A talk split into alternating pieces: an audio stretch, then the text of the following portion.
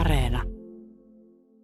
Koronasta keskustellaan myös Radio Suomessa pääministerin haastattelutunnilla, joka alkaa heti uutisten jälkeen.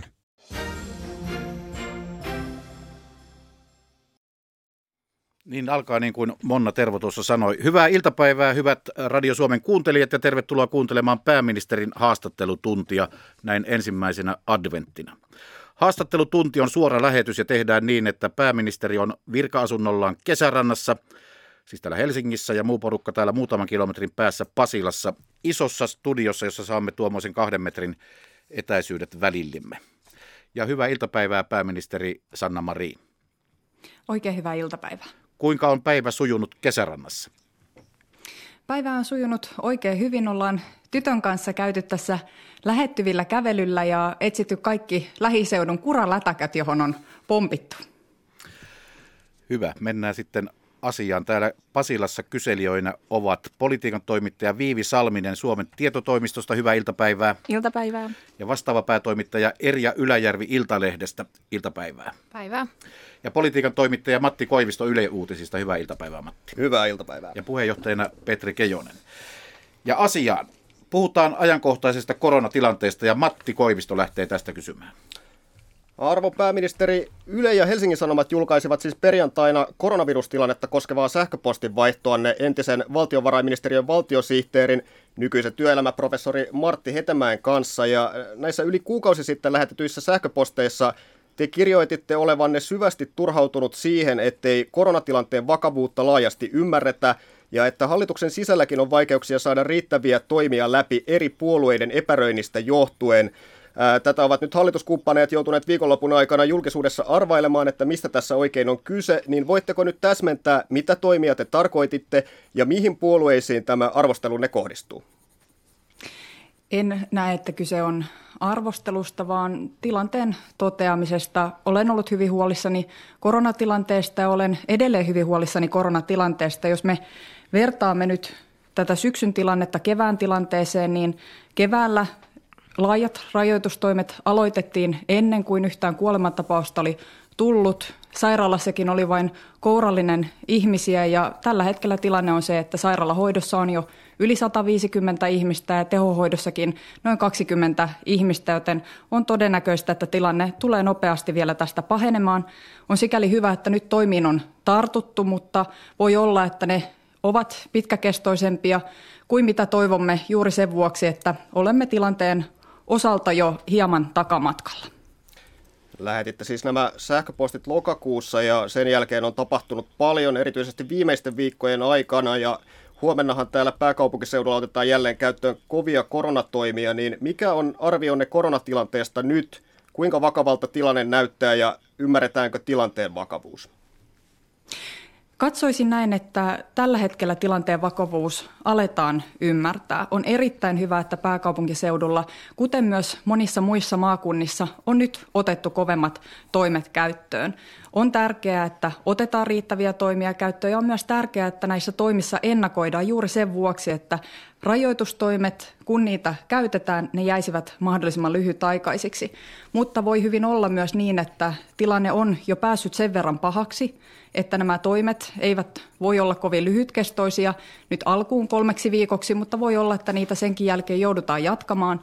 Ja on myös mahdollista, että tilanne tästä nopeastikin pahenee, sillä virusta on jo sen verran väestössä olemassa, mutta tietenkin me kaikki toivomme, että nämä toimet, jotka nyt tehdään, ne riittävät, emmekä joutuisi turvautumaan niin painaviin keinoihin, kuten valmiuslakiin, mutta en itse uskalla sitäkään pois sulkea, sillä tilanteen vakavuuden vaatimalla tavalla pitää edetä. Ja seuraavana kysyjänä Erja Yläjärvi, Iltalehti. Joo, hyvä pääministeri. Te olette toistuvasti nyt äh, arvostelleet pääkaupunkiseutua ennen kaikkea siitä, että nämä toimet eivät ole olleet liian järeitä ja nytkin viittaat siihen, että, että mahdollisesti joudutaan lisää tekemään. Mitä konkreettisesti ne toimet vielä voisivat olla ja mihin erityisesti konkreettisesti olitte tyytymättömiä? Tässä viime viikkoina pääkaupunkiseudullahan on syntynyt tilanne, jossa nyt on keskeytetty muun muassa lasten harrastukset, mutta Black Friday-ruuhkat tuossa pari päivää sitten olivat melkoiset. Kyllä kannustan nyt ihmisiä välttämään kaikkia fyysisiä kontakteja, myös niitä yksityisen sektorin tarjoamia paikkoja, jotka ovat esimerkiksi näitä kauppakeskuksia, kauppoja, muita tiloja, joissa paljon ihmisiä on. Eli, eli kannattaa, kun kaupassakin käy, niin kannattaa hakeutua sinne rauhallisempaan aikaan. Ja tietenkin on suotavaa ja toivottavaa, että, että kauppiaat ja yrittäjät pyrkivät kaikin tavoin huolehtimaan, että se ympäristö, jossa vieraillaan, on mahdollisimman turvallinen, niin että käsidesiä on saatavilla, niin että huolehditaan siitä, että, että siellä omassa tilassa ei ole liikaa ihmisiä kerralla, koska nämä ovat juuri sen kaltaisia tilanteita, jossa tartunnan voi sitten kenties saada, jos siellä on, on taudinkantaja ää, siellä ihmispaljoudessa. Eli, eli kyllä nyt kehotan kaikkia välttämään fyysisiä kontakteja.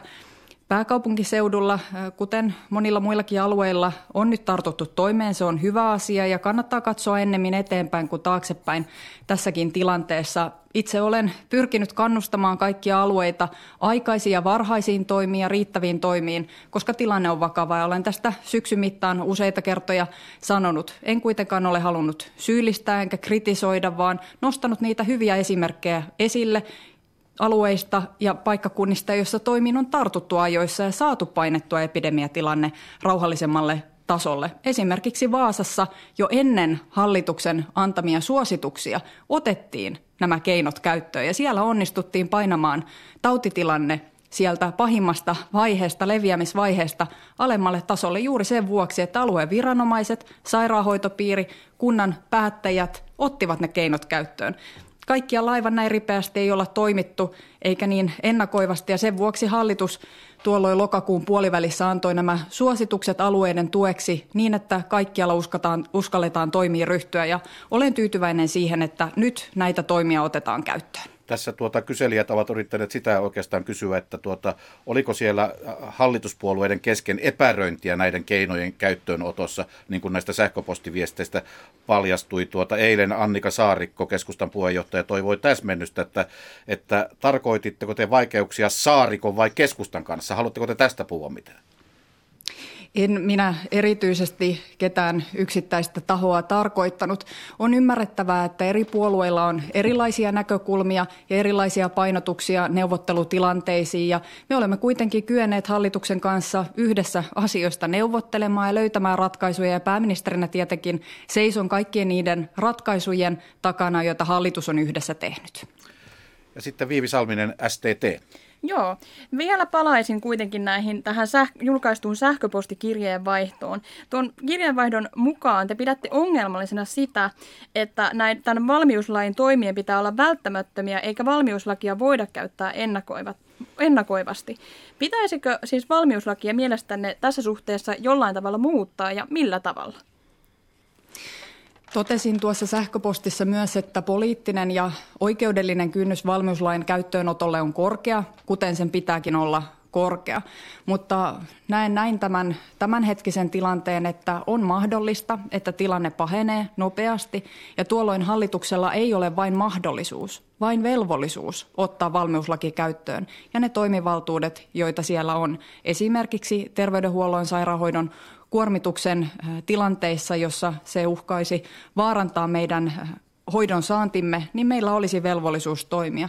Yhtä lailla, jos virus pääsisi leviämään nopeasti väestön keskuudessa, emmekä saisi sitä pysäytettyä näillä tartuntatautilaissa olevilla keinoilla, niin voisi olla, että meille tulisi velvollisuus käyttää niitä toimivaltuuksia, esimerkiksi valmiuslain sata kahdeksantoista pykälää, jolla voidaan rajoittaa ihmisten liikkumista tällaisessa vakavassa tartuntatautitilanteessa esimerkiksi. Mutta pitä... Eli suhtaudu asiaan niin, että, että jos tilanne tulee vakavaksi, niin hallituksen on voitava siinä tilanteessa toimia ja hallituksen velvollisuus on siinä tilanteessa toimia. Mutta näettekö sen niin, että tämän valmiuslain pitäisi olla sellainen, että sitä voisi käyttää ennakoivasti? En näe niinkään niin, että valmiuslakia itsessään pitäisi voida käyttää ennakoivasti. On niin, että se on viimesijainen keino ja sen pitääkin olla viimesijainen keino.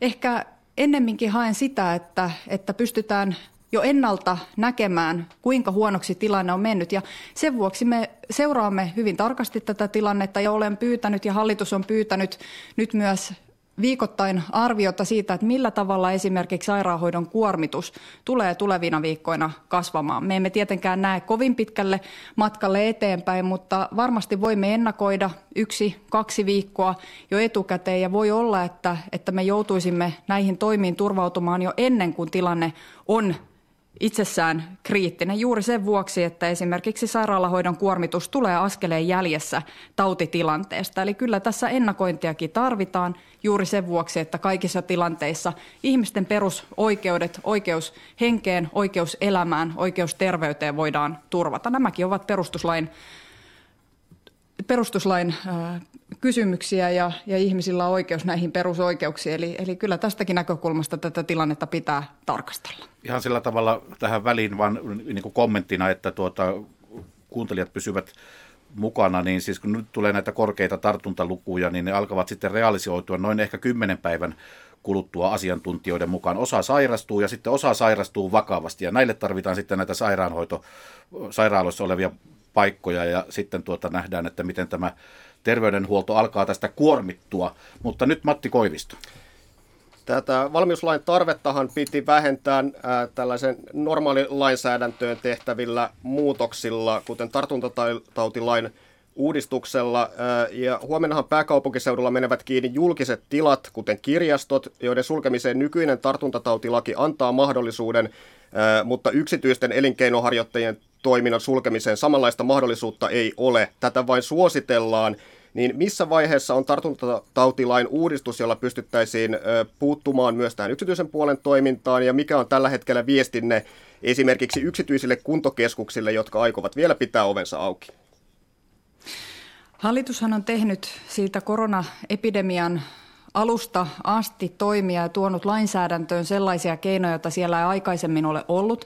Esimerkiksi normaalilainsäädännön puolelle on tuotu mahdollisuus etäopiskeluun ja etäopetuksen antamiseen. Tätä ei ollut aikaisemmin olemassa, vaan tuolloin jouduimme esimerkiksi keväällä juuri sen vuoksi tarttumaan valmiuslainsäädäntöön, että pystyimme sulkemaan kouluja ja, ja siirtymään etäopetukseen. Nyt näitä keinoja on tuotu normaalilainsäädännön puolelle, kuten monia muitakin keinoja. Ravintolalainsäädäntö on tästä yksi esimerkki.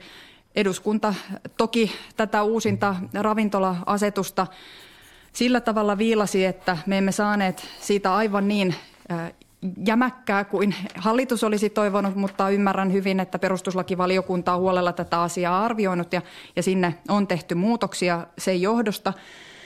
Nyt me pyrimme saamaan tartuntatautilain muut päivitykset mahdollisimman pian eduskuntaan niin, että myös nämä asiat saataisiin sitten normaalilainsäädännön puolelle. Joskin näitäkin toimia on kritisoitu joidenkin perusoikeusoppineiden puolesta siten, että, että tällaisia valtuuksia ei pitäisi laisinkaan tuoda normaalilainsäädäntöön. Itse kyllä toivon, että, että eduskunta on suopea näille esityksille, joita hallitus tulee sinne tuomaan, mutta totta kai harkinnan tekee perustuslakivaliokunta ja, ja eduskunnan valiokunnat ja lopulta me, meillä on käytössä ne työkalut, joita eduskunta meille antaa. Kuuntelette pääministerin haastattelutuntia. Kello on viisitoista minuuttia yli iltapäivä kahden ja nyt Erja Yläjärvi, Iltalehti.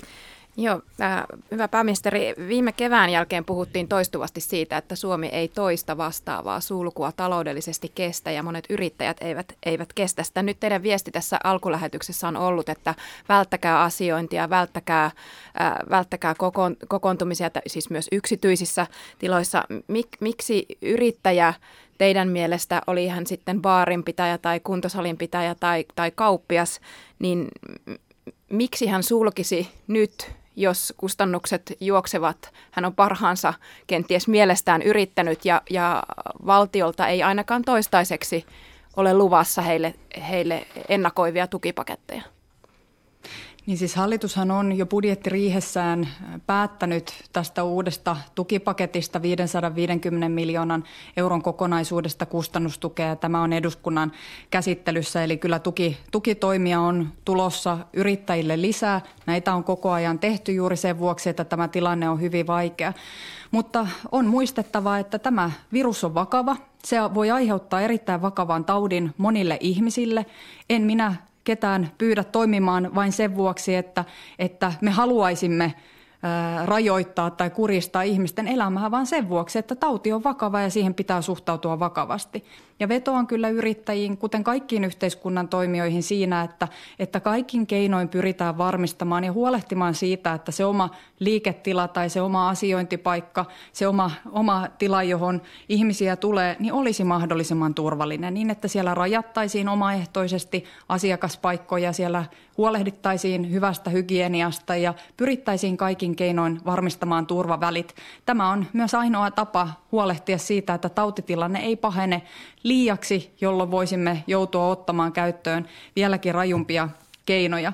Valmiuslain puolella on olemassa hyvin rajuja keinoja liikkumisen rajoittamiseen liittyen, mutta pitää toivoa, että me kaikki nyt yhdessä ymmärrämme, kuinka vakava tilanne on. Pyrimme yhdessä toimimaan sen eteen, että tilanne ei pahene niin, että emme ajaudu huonompaan tilanteeseen ja joudu ottamaan erittäin kovia ja rajuja keinoja käyttöön, koska sitä me emme kukaan halua.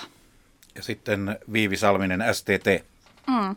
Tuossa sanoitte, että hallitus on varustautunut siihen, valmistautunut siihen, että yksityisiä elinkeinoharjoittajia edelleen tuetaan ja heitä on jo tuettu.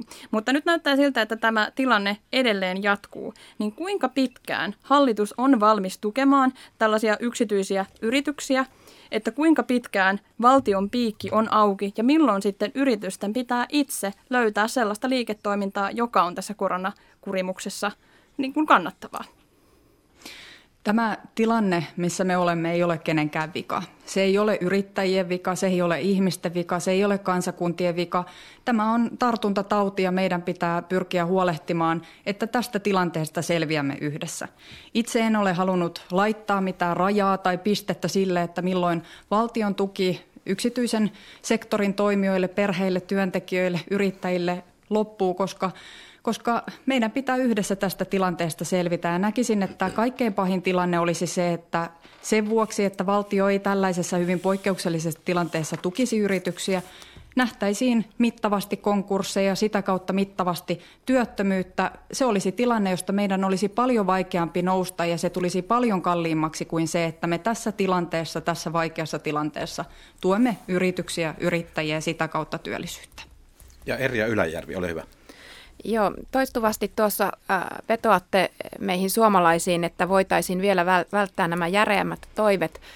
Kuitenkin tuolla sairaanhoitopiireissä on tällä hetkellä jo huolta tulevasta joulun ajasta, johon osuu paljon vapaita ja paljon kenties myös hoitohenkilökunnan lomia. Ja sairaanhoitohenkilökuntaa ei voi velvoittaa sitten joulunpyhinä töihin ilman tätä valmius, valmiuslakia, jos oikein olen ymmärtänyt, niin voidaanko tulevan joulun hoitotarve, mikäli tilanne pelkäämällä ne tavalla kenties vielä heikkenee, turvata ilman valmiuslakia? Siihen pitää pyrkiä. Mielestäni on tärkeää, että nyt sairaanhoitopiireissä, sairaanhoitopiirit työnantajina pyrkivät neuvottelemaan työntekijäosapuolen kanssa muunlaisista järjestelyistä niin, että hoitava henkilökunta voidaan turvata. Valmiuslainsäädäntö on tästäkin näkökulmasta viimesijainen keino. Ensin pitää pyrkiä käyttämään kaikki ne keinot neuvotteluteitse, joita on käytettävissä, ja mikäli sitten ei ratkaisuun löy- ratkaisua löydy tätä kautta, niin siinä tilanteessa voi tulla mahdolliseksi, jos sairaanhoidon kuormitus muodostuu niin, niin huonoksi, että, että on turvauduttava valmiuslaki, niin, niin silloin tämäkin tilanne voi tulla eteen. Mutta ensi, ennen sitä pitää kyllä pyrkiä käyttämään ne muut neuvottelutiet ja löytää ratkaisu yhdessä työntekijöiden kanssa, millä tavalla tämä sairaanhoidon tilanne saadaan turvattua. Ennen kuin Matti Koivisto kysyy, niin, niin nopeasti juuri tähän liittyen, että tuota, hoitotakuun toteutumisesta ei tällä hetkellä sakoteta. Ja tätäkin varmasti tuolla, tuolla sairaanhoitopiireissä mietitään, että, että pystytäänkö tässä tilanteessa, jossa terveydenhuolto tulee kuormittumaan entistä enemmän, niin toimimaan jatkossakin niin, että hoitotakuusta joustetaan muissa sairauksissa. Eli voidaanko näin sairaanhoitopiireissä menetellä, että tuota, ei vaan toteuteta tätä hoitotakuuta nyt, kun sitä ei voida kunnolla toteuttaa? Sairaanhoitopiireissä tehdään tällä hetkellä priorisointia. On ilman muuta selvää, että jos tilanne muodostuisi monellakin tavalla hyvin vaikeaksi, esimerkiksi neuvotteluteitse ei päästäisi ratkaisuihin, miten, miten sairaanhoidon työtehtäviä voidaan turvata, niin tuolloin hallitukselle voisi tulla jopa velvollisuudeksi ottaa valmiuslaki käyttöön ja turvata tällaisessa tilanteessa sairaalahoidon kapasiteetti, terveydenhuollon kapasiteetti.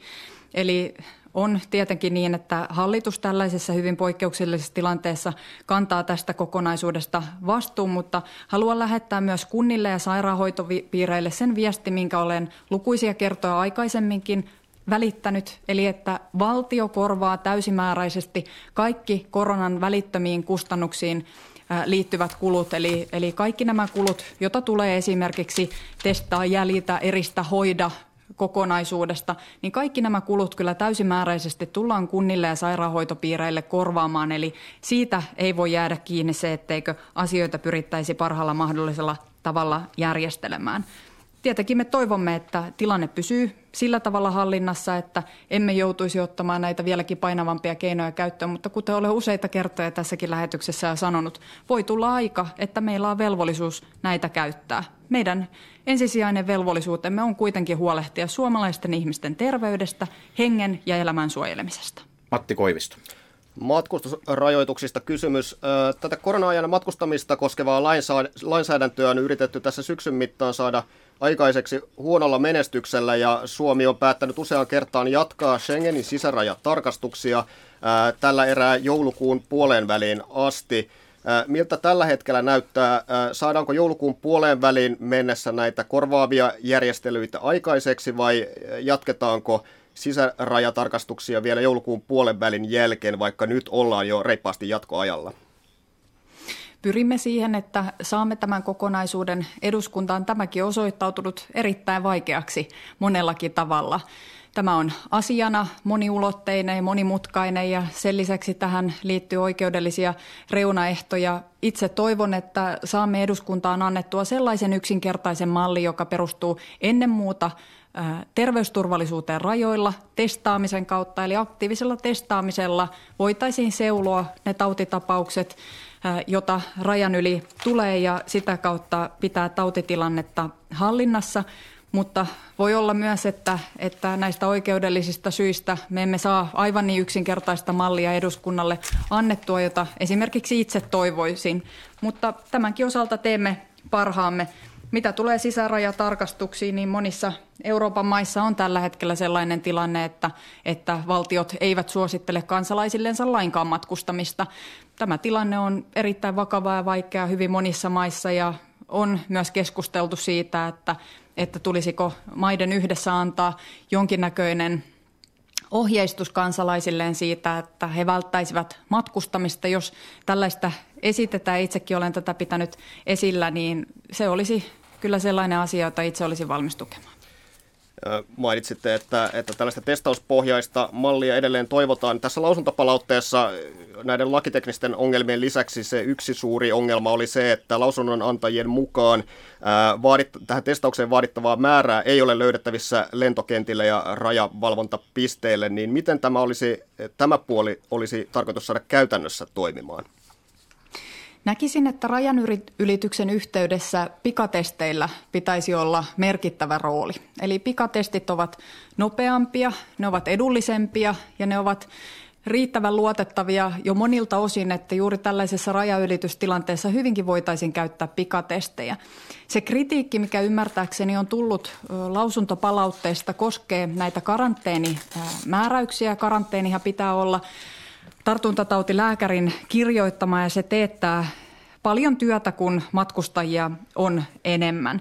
Eli ilmeisesti tämä kritiikki erityisesti koskee tätä, mutta tietenkin meillä on myös kysymys siitä, että millä tavalla me saamme ihmiset menemään testeihin, jos, jos ei ole mitään sellaista välinettä, kuten, kuten vaikka se karanteeni, josta sitten testillä voisi vapautua.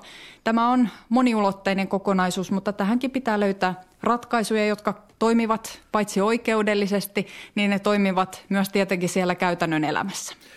Kohta lähestytään vähän toisella tavalla tätä korona, korona-asiaa, mutta niin tähän kysymykseen vielä viestinnässä, viestinnästä, että silloin kun oli valmiuslaki, silloin valta keskitettiin ja, ja hallitus piti tiedotustilaisuuksia ja ää, kansakunta seurasi sitä, mutta nyt kun ei ole valmiuslakia ja sitä valtaa on taas hajautettu, niin siinä on siis hallitus kertoo asioista, S T M kertoo asioista, T H L kertoo asioista, alueet kertovat asioista, kunnat ja kaupungit kertovat asioista.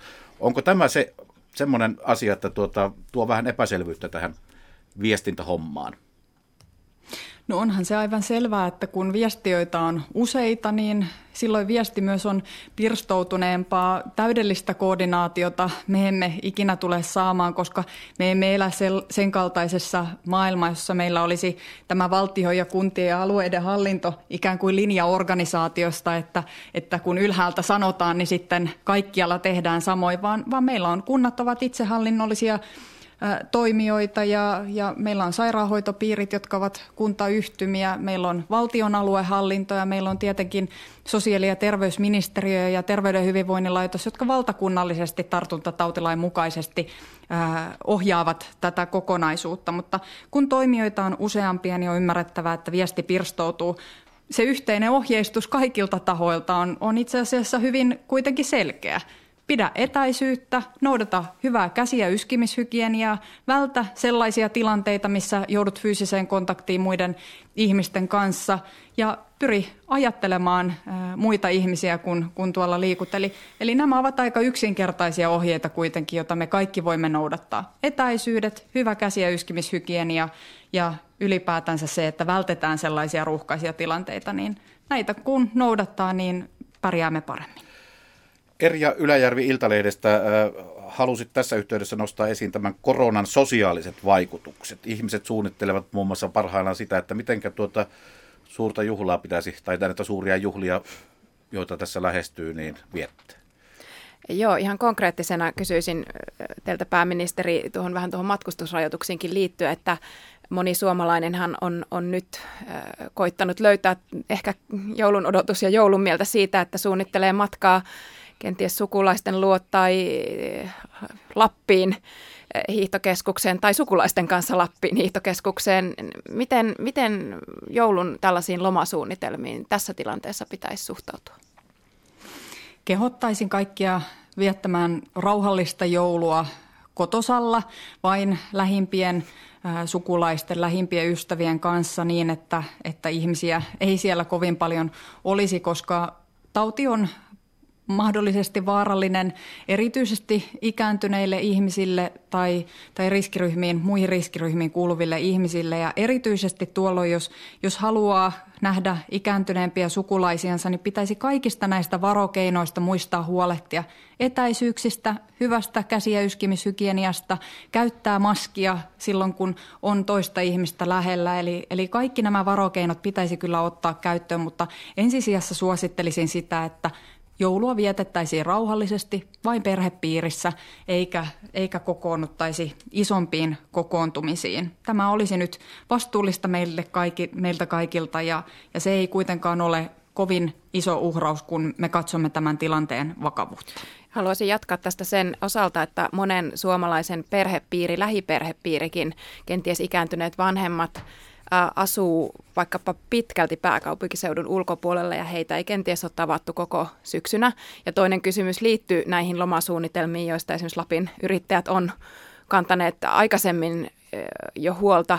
Pystyttekö täsmentämään, että voiko esimerkiksi pääkaupunkiseudulta kuitenkin lähteä vaikka äitiä ja isää katsomaan ää, nuori, joka haluaa, tai, tai voiko sinne Lappiin mennä?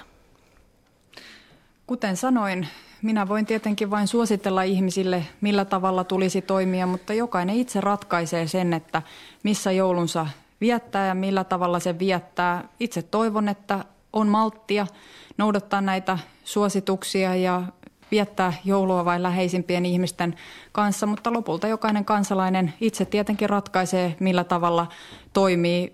Kuitenkin haluan alleviivata sitä, että mikäli tapaa ikääntyneitä sukulaisiansa, vanhempiansa, muita tuttaviansa, niin muistaa kaikki nämä varokeinot, koska tämä tauti on vaarallinen ikääntyneille. Se voi olla vaarallinen riskiryhmiin, muihin riskiryhmiin kuuluville, pahimmillaan tappava, kuten me näemme näistä luvuista, emme vain Suomesta, vaan kaikkialta maailmasta.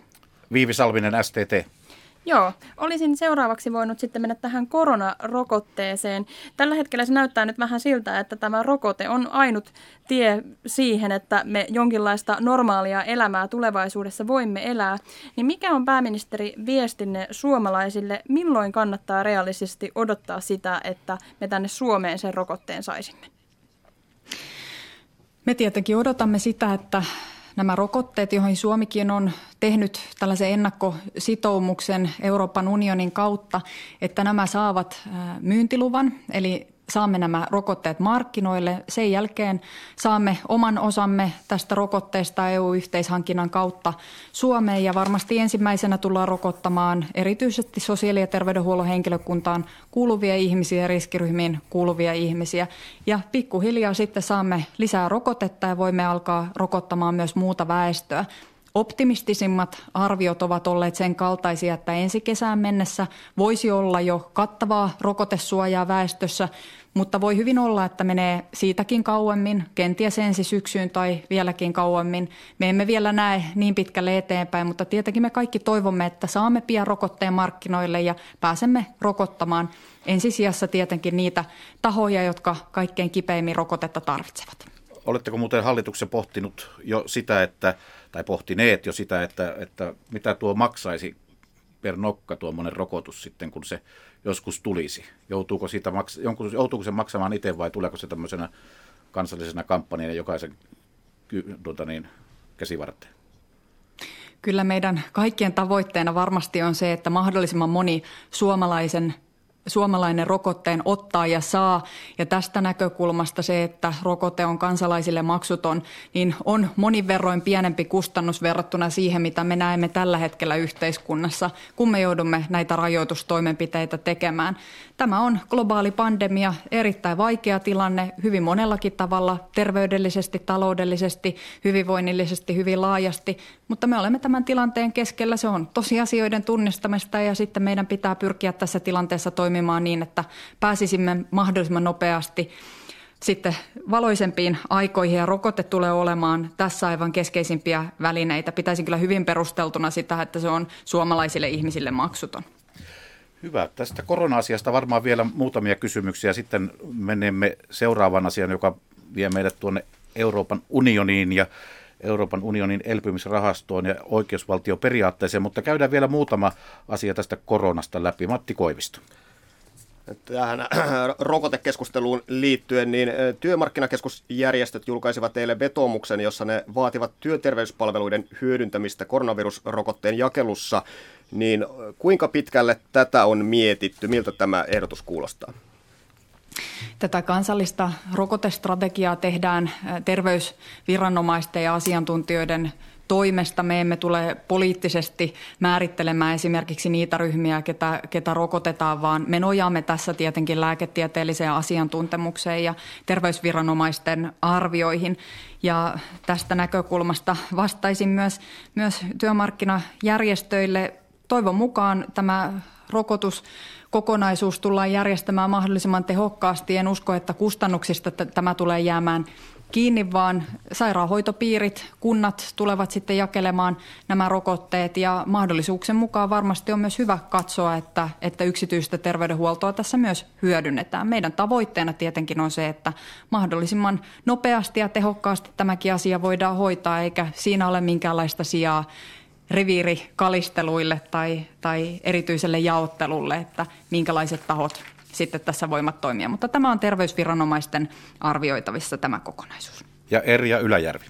Ää, joo, tuosta rokotteesta vielä sen verran, että vaikka sitä toivoa antavana tässä laajasti Suomessa pidetään, niin Euroopassa on koko tämän pandemian ajan ollut, ollut ilmassa merkittävääkin rokotevastaisuutta.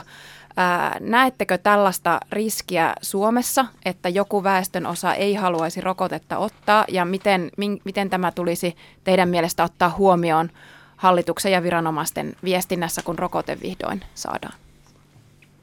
No haluan sanoa sen, että nämä rokotteet käyvät kyllä aika tiukan seulan läpi, eli siellä on monivaiheinen äh, tutkimuskokonaisuus, joka pitää suorittaa, pitää olla varmaa, että nämä rokotteet ovat terve, terveydelle turvallisia ja, ja ne ovat toimivia, riittävän toimivia ennen kuin ne saavat edes myyntiluvan. Eli kyllä tässä tiukalla seulalla mennään, vaikkakin onneksi on myös tässä kehitystyössä otettu isoja harppauksia eteenpäin juuri sen vuoksi, että tähän on aivan ennätyksellisesti panostettu myös rahaa.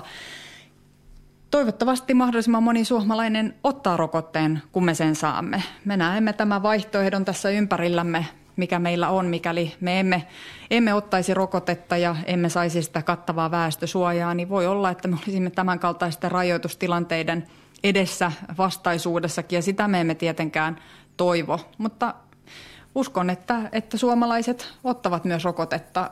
Me luotamme terveysviranomaisiin ja, ja kun terveysviranomaiset arvioivat, että rokote on turvallinen ja toimiva, niin, niin se voi hyvillä mielin ottaa. Lopetellaan tätä, tätä koronaosuutta oikeastaan semmoisen kysymykseen, että opposition puolelta on esitetty toivomuksia, että, että kutsuisitte opposition koolle hallituksen kanssa keskustelemaan mahdollisesta valmiuslain käyttöönotosta, niin onko tämä asia teidän asialistallanne, että kutsuitte oppositiota koolle? On aivan selvää, että jos me tulisimme siihen tilanteeseen, että hallitus arvioisi, että voisimme joutua turvautumaan valmiuslakiin, niin on aivan selvää, että tuossa tilanteessa kutsuisimme kaikki eduskuntapuolueet hallitus-oppositiorajat ylittävästi tämän kokonaisuuden käymään läpi. Näin me toimimme keväällä ja näin me tulisimme toimimaan tässäkin tilanteessa, mutta vielä emme ole siinä tilanteessa, että valmiuslakiin turvauduttaisiin. Hyvä. Sitten muutama tämmöisen kotimaan politiikkaan ja kotimaiseen talouteen liittyviä kysymyksiä. Matti Koivisto, ole hyvä. Työllisyystoimiin liittyen kysymys. Hallitushan päätti budjettiriihessä nostaa yli viisikymmentäviisivuotiaiden työllisyysastetta kymmenellätuhannella työntekijällä, mutta keinot jäivät työmarkkinajärjestöjen ratkaistavaksi ja määräaika tälle työlle on huomenna. Onko ratkaisuja tulossa? Haluan toivoa ja uskoa, että saamme työmarkkinajärjestöiltä esityksen hallitukselle, joka on tasapainoinen. Eli siinä toteutuu niin tämä yli viisikymmentäviisivuotiaiden työllisyysasteen paraneminen, että työelämän turvan lisääminen yli viisikymmentäviisivuotiaille työntekijöille. Toivon tasapainoista ratkaisua työmarkkinajärjestöiltä. Mikäli järjestöt eivät kykene ratkaisua esittämään, niin hallitus on sitoutunut siihen, että me teemme nämä päätökset ja tässäkin tilanteessa sekä tämä työllisyysasteen paraneminen että turva ovat se kokonaisuus, josta sitten tätä ratkaisua haetaan. Mutta teillä vielä ei ole tietoa siitä, ollaanko ratkaisuun pääsemässä? No sanoisin näin, että kun on tämän kaltaisista neuvotteluista kyse, niin aivan varmasti aivan viimeiseen hetkeen asti tätä ratkaisua hiotaan. Tässä vaiheessa voi vain toivoa, että, että osapuolet kykenevät löytämään mallin. Työmarkkinajärjestöt ovat itse pitäneet myös esillä sitä, kuinka tärkeää on nostaa Suomen työllisyysastetta, ja nyt heillä on mahdollisuus näyttää myös omalta osaltansa, että he kykenevät tarjoamaan tähän ratkaisuja. Viivi Salminen. Niin, minkä takia hallitus jätti tämän yli viisikymmentäviisivuotiaita koskevan kysymyksen työmarkkinajärjestöille? Ettekö te pystyneet sitä itse ratkaisemaan? Hallitus pystyy tämän kokonaisuuden ratkaisemaan, mutta näen näin, että työmarkkinajärjestöillä on sellaista asiantuntemusta, osaamista ja kokemusta, josta, josta on iso hyöty tämän kaltaisen kokonaisuuden rakentamisessa. Eli sen vuoksi tämä tehtävä on työmarkkinajärjestöille annettu, mutta mikäli työmarkkinajärjestöt eivät sitten pysty esittämään hallitukselle vaihtoehtoja, niin hallitus tulee itse tämän kokonaisuuden viemään läpi. Pitää sanoa pääministeri Sanna Marinille sinne kesärantaan, että kun täällä aina viestittelemme ja kirjoittelemme lapuille erilaisia asioita, joita, joita tuota, niin tässä olisi mukava nostaa esiin tässä keskustelun kuluessa, niin nyt täällä on näkynyt monta lappua, jossa kaikissa lukee, että sote. Eli tuota, ehkä otamme tämän, tämän kokonaisuuden tähän kohtaan. Erja Yläjärvi, sinä kirjoitit sen siihen lappun ensimmäisen. Joo, isoin kirjaimin. Tämä sote-uudistus on, on vielä myös asia, joka piti olla joulukuussa eduskunnan käsittelyssä. Ehkä ennen kuin, ennen kuin kysytään tarkemmin, niin onko tämä nyt kokonaisuus, jota hallitus ja eduskunta pystyvät tämän erittäin akuutin koronatilanteen keskellä ylipäätään tässä aikataulussa viemään läpi? Sosiaali- ja terveydenhuollon kokonaisuus on tarkoitus antaa eduskunnalle vielä tällä syysistunto kaudella, eli tässä suhteessa etenemme aikataulun mukaisesti. Hallitus on koko tämän korona-ajan vienyt sosiaali- ja terveydenhuollon uudistusta eteenpäin juuri sen vuoksi, että tämä on iso kokonaisuus eikä aikaa ole hukattavaksi. Eli myös keväällä, kun meillä oli akuutti koronatilanne, niin tuolloinkin sosiaali- ja terveydenhuollon kokonaisuuteen keskittyvä ministeriryhmä teki töitä paljon tämän kokonaisuuden eteen ja kyllä tämä on tarkoitus eduskunnalle antaa. Pitäisin kuitenkin realistisena sitä, että eduskunta alkaa tätä kokonaisuutta todenteolla käsittelemään vasta istuntotaukonsa jälkeen helmikuun alussa. Viivi Salminen, ole hyvä. Tämä hallituksen sote-luonnos sai aika paljon kritiikkiä tuolta lainsäädännön arviointineuvostolta. Niin millä tavoin tämä esitys tulee nyt sitten muuttumaan, kun se ennen joulua eduskuntaan tulee, niin tuosta luonnoksesta? No tietenkin tätä lausuntopalautetta ja arviointineuvoston arvioita. Arviointineuvostohan arvioi, että erityisesti yksityisen terveydenhuollon ulottuvuutta ei oltu riittävän tarkalla tavalla tässä otettu huomioon, niin tämä kokonaisuus tullaan katsomaan läpi ja huomioimaan, ja hallitus tulee viemään oma esityksensä eduskuntaan. On myös muistettava se, että sosiaali- ja terveydenhuollon uudistusta on pyritty useita hallituskausia tekemään, ja koska kokonaisuus on iso, niin se varmasti tulee myös olemaan sen kaltainen, että, että aivan jokainen yhteiskunnassa ei saa sitä, mitä tältä uudistukselta haluaa. Me pyrimme viemään mahdollisimman yksinkertaisen, vain sosiaali- ja terveydenhuoltoon keskittyvän kokonaisuuteen eduskunnalle niin, että saisimme sen tällä vaalikaudella läpi. Eli nämä turhat rönsyt tästä on nyt karsittu ja, ja viemme tämän yksinkertaisemman kokonaisuuden eduskuntaan, ja myöhemmin voi olla, että sitten tulevinakin vaalikausina joiltakin osin soteen palataan, mutta, mutta toivon mukaan tämä iso ratkaisu nyt saadaan tehtyä. Tärkeintä on myös se, että keskitymme ihmisten palveluihin, eli emme vain tähän rakenteeseen ja hallintoon ja rahoitukseen, jotka ovat kaikki tärkeitä asioita, vaan myös ihmisten peruspalveluihin, sosiaali- ja terveydenhuollon palveluihin, siihen, että hoitojonot lyhenevät, siihen, että palvelua saa silloin, kun sitä tarvitsee, ja että me saamme esimerkiksi tätä hoitotakuuta kiristettyä niin, että, että hoidon piiriin pääsee heti, kun, kun tarve on. Mm. Tämän sote-uudistuksen tavoitteena on juurikin tämä terveyserojen kaventuminen ja hoitoonpääsyn helpottaminen ja yhdes, yhdenvertaisuuden lisääntyminen. Niin miten pääministeri selittää sitten sille perusmähöiselle, että miten nämä nyt sitten toteutuu, kun tämä uudistus tulee voimaan?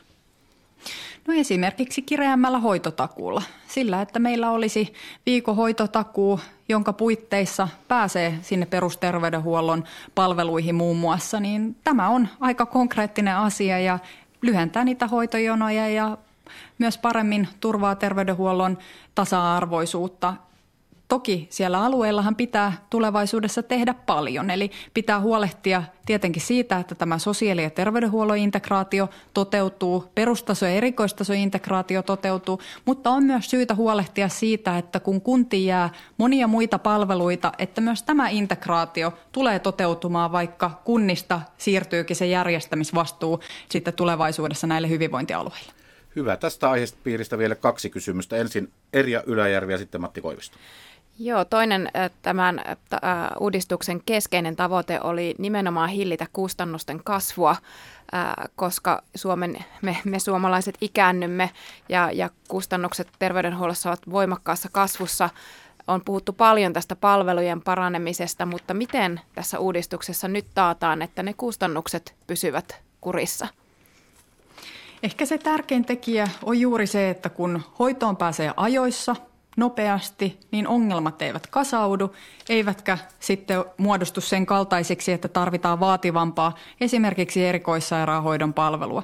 Eli kyllä se, että ollaan ajoissa liikkeellä ja saadaan se palvelu heti, kun sitä tarvitsee, niin sillä voidaan olettaa olevan myös kustannuksia hillitsevä vaikutus.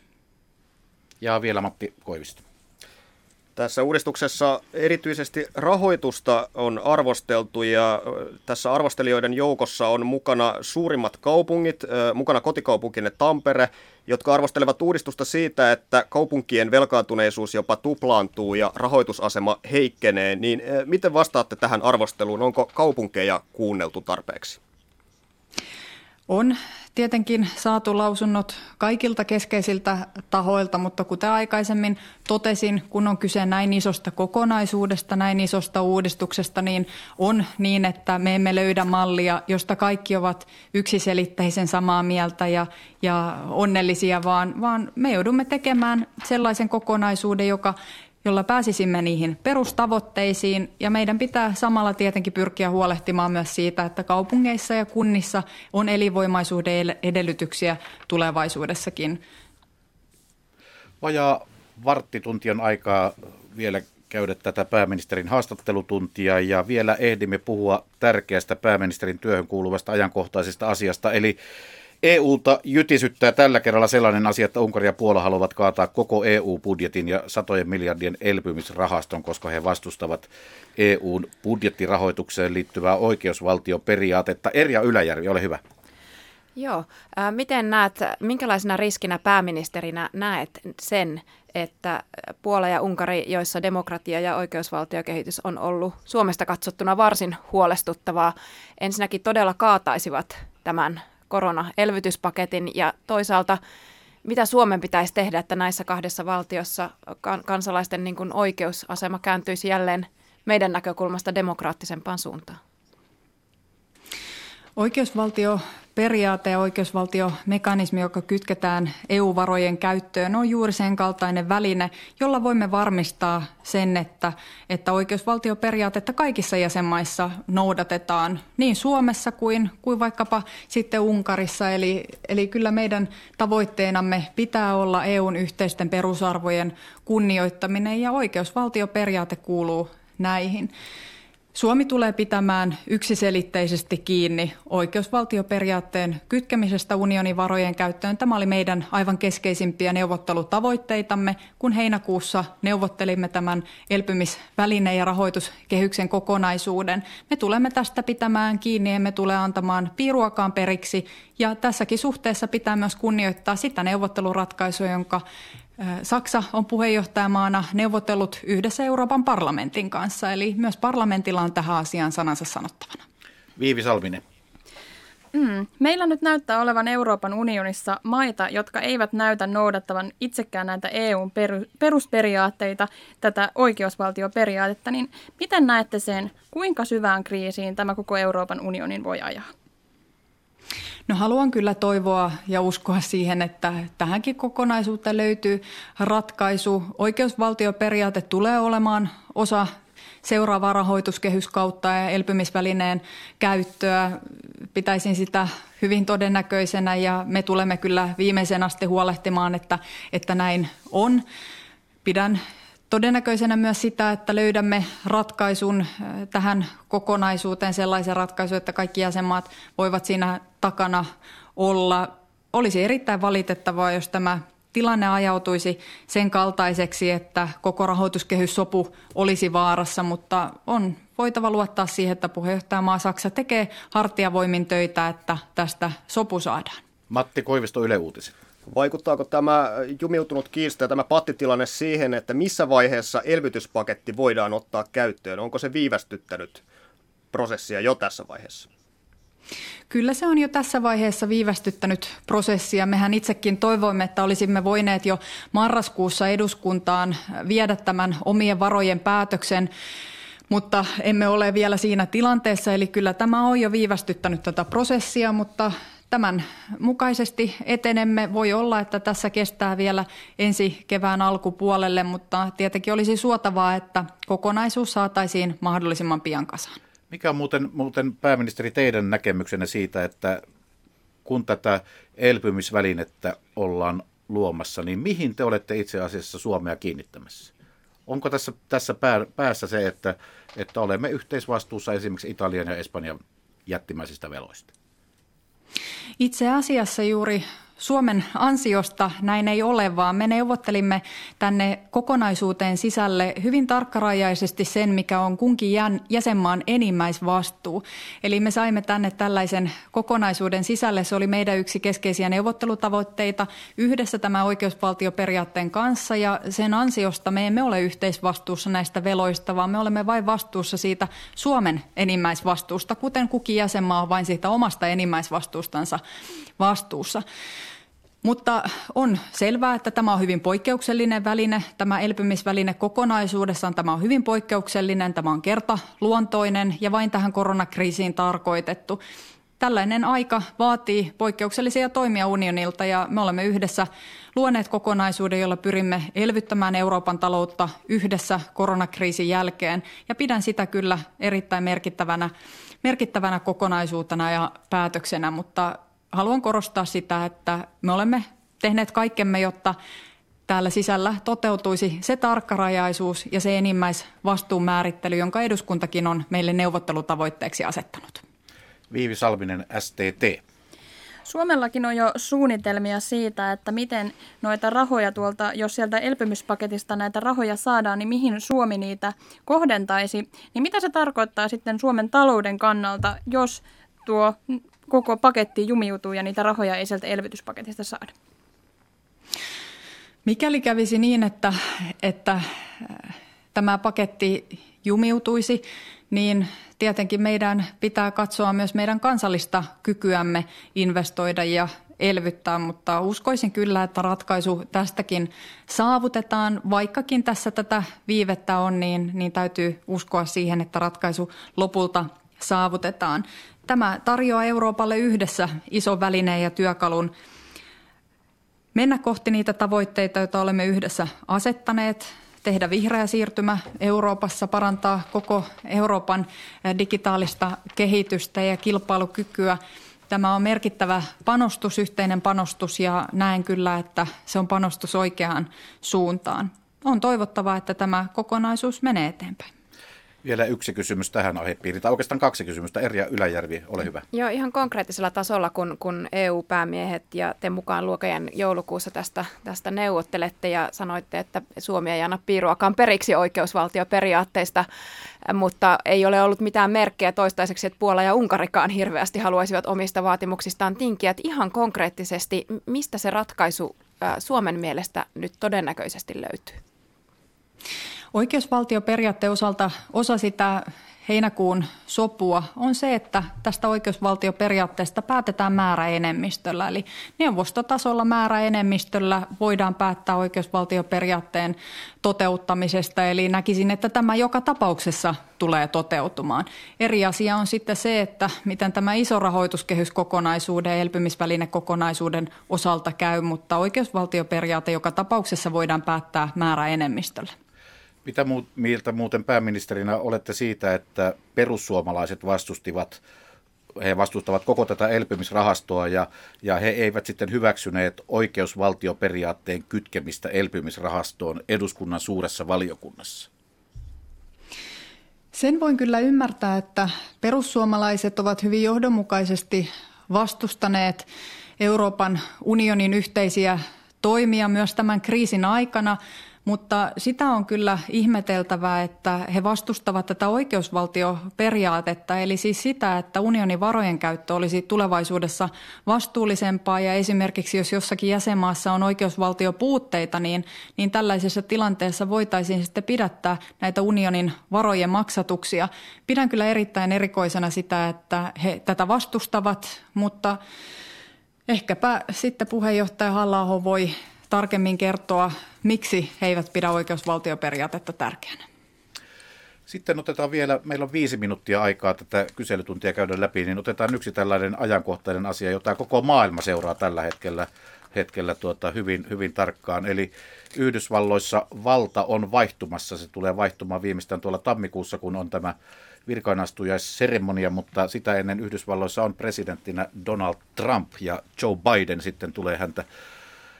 hänen työtään jatkamaan sitten tammikuun jälkeen, mutta Viivi Salminen, ole hyvä. Ihan tällainen yksinkertainen kysymys, että kun Yhdysvalloissa nyt tammikuussa on valta vaihtumassa, niin miten se vaikuttaa Suomen ulkopolitiikkaan?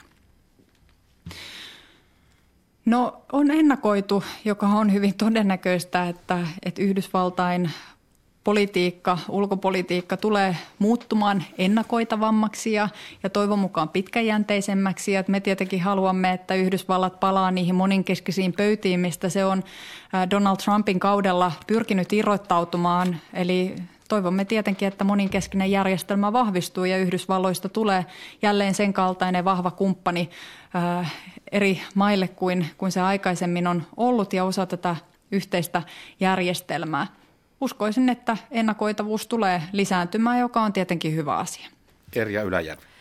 Joo, myös aika yksinkertainen kysymys, että kun, kun moni suomalainenkin on seurannut tätä Donald Trumpin vaalien jälkeistä yritystä kaataa ilmeisen selkeää vaalitulosta oikeusteitse vedoten jopa Venezuelan salaliittoon ja muihin vastaaviin. Ja nyt myös viime metreillä haluaa vielä tehdä mahdollisimman merkittäviä päätöksiä ennen kuin valta luovutaan. Miten henkilökohtaisesti näin pääministerinä katsotte Yhdysvaltain demokratian tilaa tai kehitystä tämän prosessin jälkeen?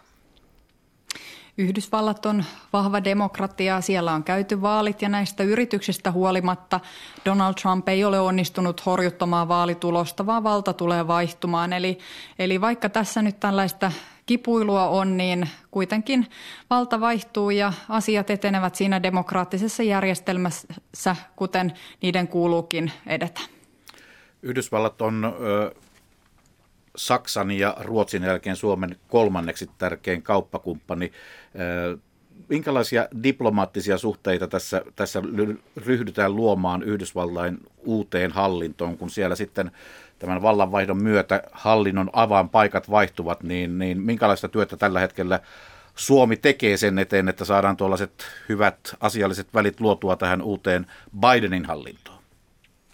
Suomen ulkopolitiikka ja ulkoasia- ja hallinto nojaa pitkäjänteisyyteen. Työtä tehdään jatkuvasti riippumatta siitä, kuka kulloinkin on minkäkin maan presidenttinä tai valtiojohdossa. Eli kyllä tämä meidän työmme on pitkäjänteistä ja, ja se on hyvin järjestelmällistä, aivan riippumatta siitä, kuka valtaa missäkin maassa pitää. Suomen suurlähetystö ja eri edustajat tekevät tietenkin jatkuvasti töitä Yhdysvalloissa sen eteen, että, että esimerkiksi suomalaiset yritykset voisivat viedä tuotteitansa Yhdysvaltoihin ja voisimme tarjota sitä osaamista, jota täällä on monellakin saralla. Aika moni on ollut sitä mieltä, että tämä Yhdysvaltain uusi hallinto tulee olemaan hallinto, joka tulee näyttämään maailmalle, että mitä se tarkoittaa, kun otetaan jollain tavalla niin kuin johtajuutta muun muassa näissä ilmastokysymyksissä. Ja, ja tuota, tällä hetkellä siellä, siellä niin kuin käydään jonkunlaista kilpajuoksua siitä, että ketkä erilaisten tuota, niin ilmastoratkaisujen tekijät pääsevät mukaan tähän, tähän Bidenin hallinnon ilmastonmuutoksen vastaisiin toimiin. Niin, niin näettekö itse tätä tällä hetkellä sellaisena momentumina, että nyt siellä pitäisi olla jalka oven välissä, että päästäisiin mukaan näihin toimiin? On erittäin hyvä, että Bidenin hallinto on vahvasti ilmastonmuutoksen torjunnassa kiinni. Me tarvitsemme kaikki maailmanvaltiot torjumaan yhdessä ilmastonmuutosta, tekemään kaikki ne toimet, jotta voimme varmistaa tulevillekin sukupolville ihmisarvoisen ja hyvän elämän. Suomi on tietenkin eturintamassa tälläkin saralla. Me tavoittelemme hiilineutraalia yhteiskuntaa vuoteen kaksituhattakolmekymmentäviisi mennessä. Me tulemme tekemään muutosta vauhdilla myös sen vuoksi, että me haluamme olla myös ensimmäisinä tarjoamassa näitä ilmastoratkaisuja globaaleille markkinoille, jotka ovat aivan valtavat. Eli kyllä tämä on Suomelle iso mahdollisuus, suomalaisille yrityksille, suomalaiselle elinkeinoelämälle iso mahdollisuus saada uutta vientiä aikaiseksi. Ja sitä tietenkin auttaa myös se, että Suomessa tehdään kunnianhimoista ilmastopolitiikkaa, joka tukee tätä siirtymää. Nämä markkinat tulevat olemaan aivan valtavat, ne ovat sitä jo tällä hetkellä, joten kyllä tässä kannattaa olla etujoukoissa mukana. Pääministeri Sanna Marin, kiitoksia tästä. Tässä oli pääministerin haastattelutunti tällä kertaa ja ei muuta kuin hyvää kirkkovuoden, uuden kirkkovuoden alkua. Ja muistetaan etäisyydet, maskit ja käsidesit. Moido!